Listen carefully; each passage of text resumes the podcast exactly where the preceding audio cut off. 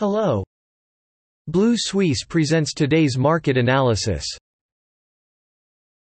Capital Markets Overview. The S&P 500 Index and the NASDAQ Index rose for the fourth consecutive trading day on Monday. The Dow Jones Index closed slightly lower. Investors dismissed the weak data and inflation concerns and turned to the earnings report. So far, 41 companies in the Standard & Poor's 500 Index have announced their third-quarter results, 80% of which exceed earnings per share expectations, and the overall S&P 500's estimated profit growth in the third quarter is 30%.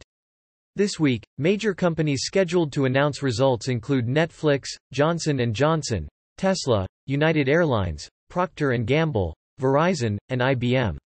At the same time, economic data showed that China's GDP growth slowed in the third quarter, and the growth rate exceeded expectations. U.S. industrial activity unexpectedly declined in the second month of September.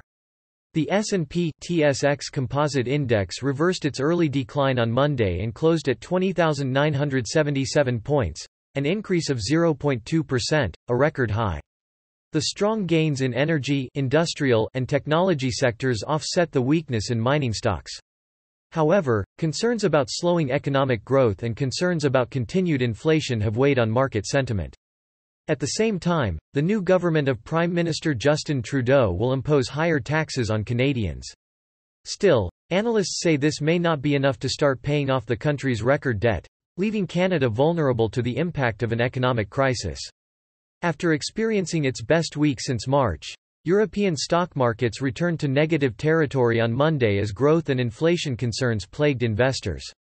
The latest data show that U.S. industrial output unexpectedly fell for the second consecutive month in September, showing that manufacturers continue to be hit by supply chain bottlenecks.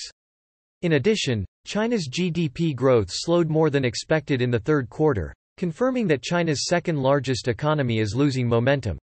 The Shanghai Composite Index fell 0.12% to close at 3,568 points, and the Shenzhen sector fell 0.46% to close at 14,350 points. The Nikkei 225 index fell 0.15% to close at 29,025 points, while Topix fell 0.23% to close at 2019 points. Bay Current Consulting, minus 14.31%, led the decline after quarterly earnings were lower than market expectations, and fintech startup Capital Forward, minus 12.42%, led the decline after reporting quarterly losses greater than expected. The other decline in trading volume was electronics giant LaserTech, down 2.1%, holding company SoftBank, down 0.83%, and electronics manufacturer Sony Group, down 1.63%. At the same time, Toyota Motors led the rise of auto stocks, 2.22%, after the company said it would stick to its latest full-year production target. The Standard & Poor's, Australian Stock Exchange 200 Index edged up 0.26% to close at 7,381 points, supported by rising materials and financial sectors and some merger announcements.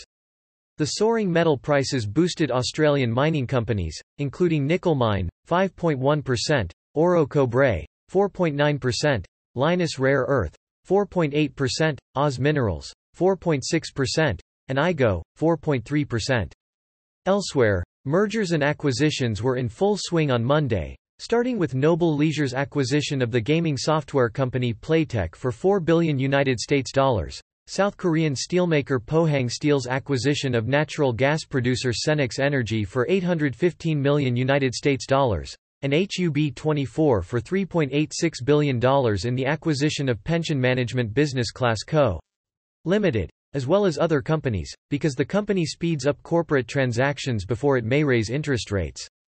The Standard & Poor's, ASX 200 Index rose 0.4% in early trading on Monday to close above 7,300.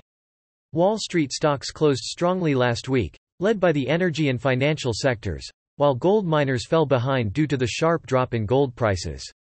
Company headlines.